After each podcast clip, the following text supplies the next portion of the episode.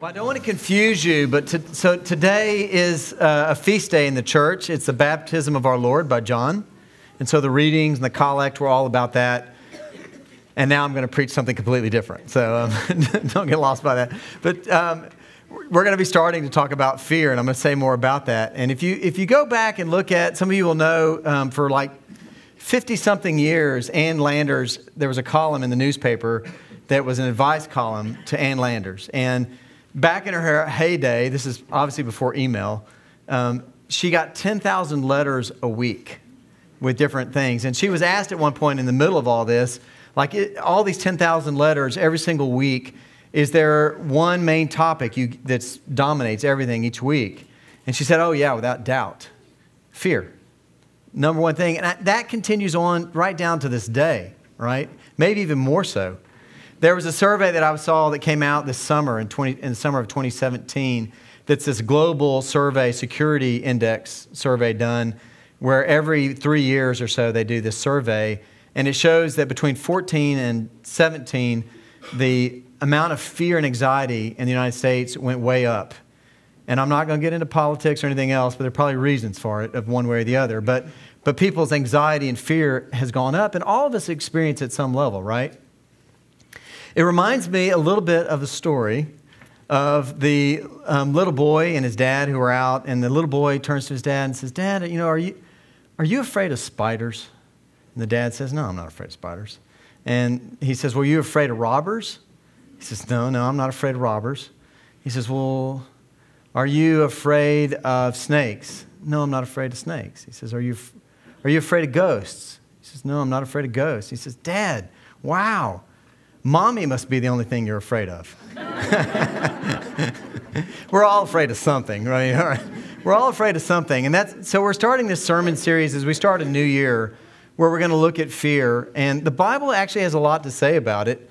It actually, if you get super literal, it has more to say in literal terms, and we can talk about other ways, but in literal terms, it has more to say about fear than it does about, actually about heaven. It has lots to say. And we're going to just do three weeks. We're going to talk about fear of the future, or sort of, and fear sort of generally today. We're going to talk about fear of failure next week. The week after that, we're going to talk about fear of commitment. Um, but today we're talking about this fear of the future, right? And I saw one survey result that said that the number one fear of people is that they're afraid of public speaking. Their second greatest fear is death. And um, on reading these results, uh, once upon a time, apparently this is perennial, this, these results continue on and on. But once upon a time, uh, Seinfeld read these and said, This is messed up. That means if you're going to a funeral, you would rather be in the coffin than doing the eulogy? what? But we, we're, all these things we learn, right? Because there's, there, the scientists tell us there are only two fears we're born with um, the two fears we're born with are loud noises and falling. Every other fear you have, you've learned since you were born. And they're lots. Right? I mean, we've got all these extraordinary fears that we have that go up and down in rage, but like various levels of terror or um, nuclear stuff with North Korea and possibilities of war, global warming, all these extraordinary things. But all of us face fears in life, just in ordinary life. What's going on with my career? Am I going to be unemployed? What's happening with that? All, am I going to have money for retirement? Or all the relationship fears? Am I ever going to find the right person?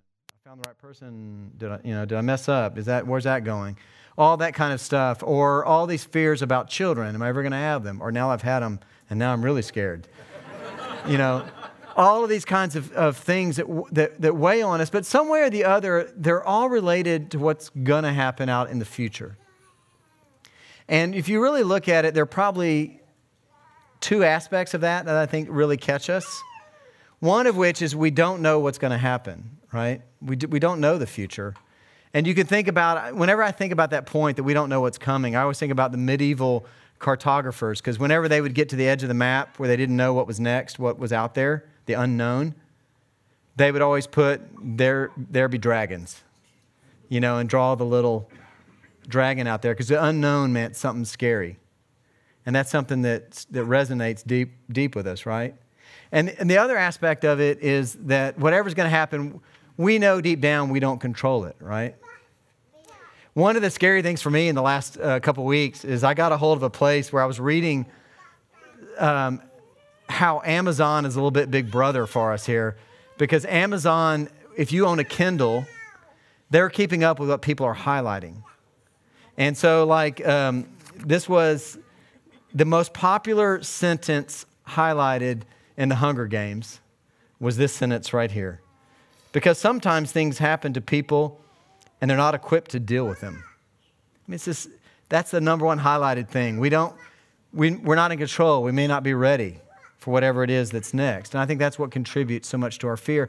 And it would be okay if all this stuff was sort of academic or off on the side, but the reality of it is living with fear affects us, right? I mean, they've done these studies that it affects our health. If you live in chronic fear, it will affect you physically in your health and result, uh, you have a more propensity to have chronic health issues if you're living with, with high levels of fear. Or just even your potential. How much does fear keep you down from trying whatever that next thing is, you know?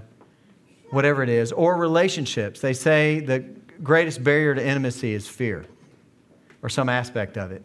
And you go on and on. There are all kinds of stuff. We could keep talking about all these ramifications that come from it. Proverbs 12 talks about how um, our hearts are weighed down by fear.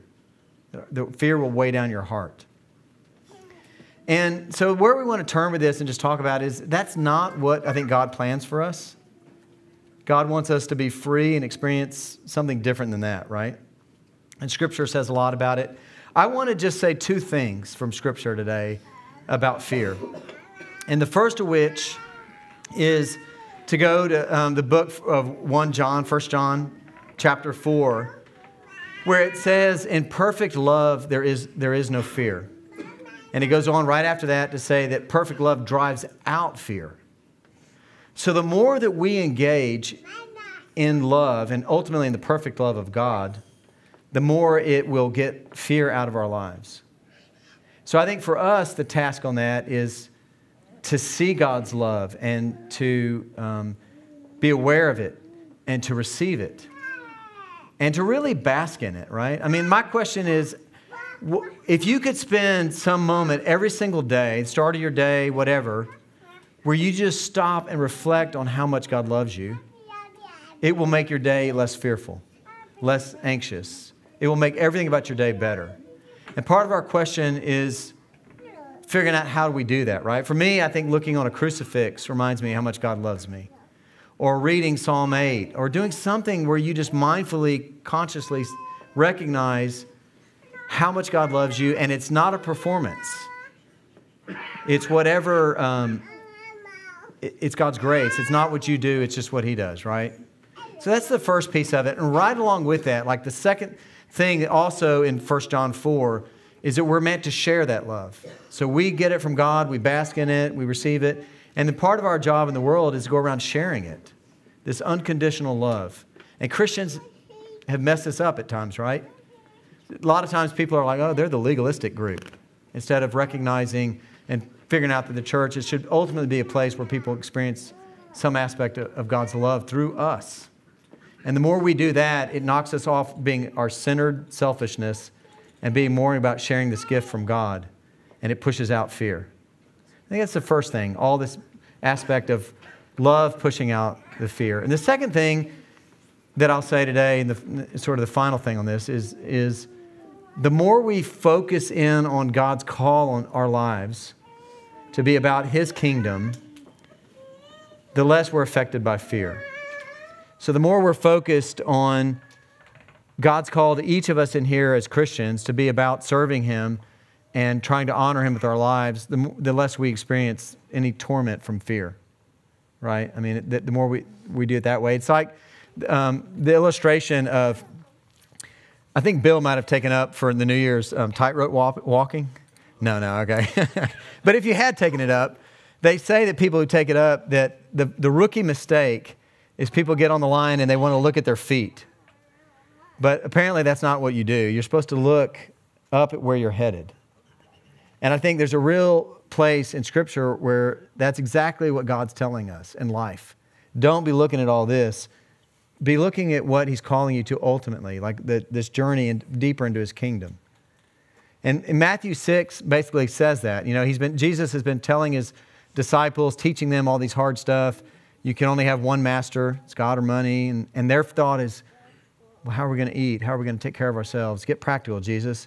And Jesus is like, no, no, I, I know all that. I know you got to be covered and fed and all this other stuff, but seek God's kingdom first, and all this other stuff's going to work out. Look at where I'm calling you to and where we're going with it. Think about how you're engaged. And for us, as we start a new year, I think as we're busy getting out our new calendars and planning out our year and thinking all this stuff, it's about submitting our plans to God. What do you want? Where are you in this? Submitting all that to Him and saying yes, yes to Him on what He wants in our lives and where we're going with it, and just turning away from anxiety and fear in it. I thought it was, I, I, I will say this that the, one of the interesting things on this Amazon deal, I was talking about this Big Brother deal. So, the people who read their Bibles on Kindle, the most highlighted passage of Scripture surprised me. I was thinking it was going to be John 3:16 or something like that about our salvation or whatever. It's not. The most highlighted passage of Scripture for people who use Kindles is Philippians 4, 6 to 7, which is a familiar verse. We talked about it last summer, but it's this verse that tells us not to be anxious. It says, Do not worry about anything you know, don't fear, don't worry, don't be anxious about anything, but in everything, by prayer and supplication, with thanksgiving, let your requests be made known to God. And the peace of God, which passes all understanding, will abide in your hearts. So it's this idea of bringing it to God and committing it to God um, as a way of finding His peace. And I think that's, people are highlighting that because I think it rings true, right? And we know it's, and that's a place we're called to. So I think these two, there are lots more things we could say, but these two things, engaging God's love, receiving it, basking in it, sharing it, pushes fear out of our lives. Drilling down on submitting to God and saying, Your will be done, and seeking His plans in our lives, and looking at that as, as we walk helps us not to be anxious or to be fearful. And I think it brings us back to what Jesus talks about in Matthew 7 about building our lives on rock and not on sand. Doing those things puts us in, solid, in a solid place to deal with whatever is headed our way. I want to end with a story, and it's, um, it's not really a happy story, but I think it's a good one for thinking about this role of fear and these things we've been talking about. And it goes back to this uh, woman named Kayla Mueller that some of you may remember because it's only a couple years ago that she was in the news. But um, okay, so she was 26 years old. She'd gone to Northern Arizona University where she was in campus ministry. And then after that, she went into doing humanitarian work. And she was working in southern Turkey. And then she did this trip where she went into Syria. And she went with another uh, guy to a Doctors Without Borders hospital in Aleppo. They were there one day to do something. And then when they were leaving, they got, she got kidnapped and they all got kidnapped that were with them. And um, ultimately, there were five other people with Doctors Without Borders who later got kidnapped as well. And but the thing was, the reason she was different, she was the only American who should not have been there. That's a different sermon.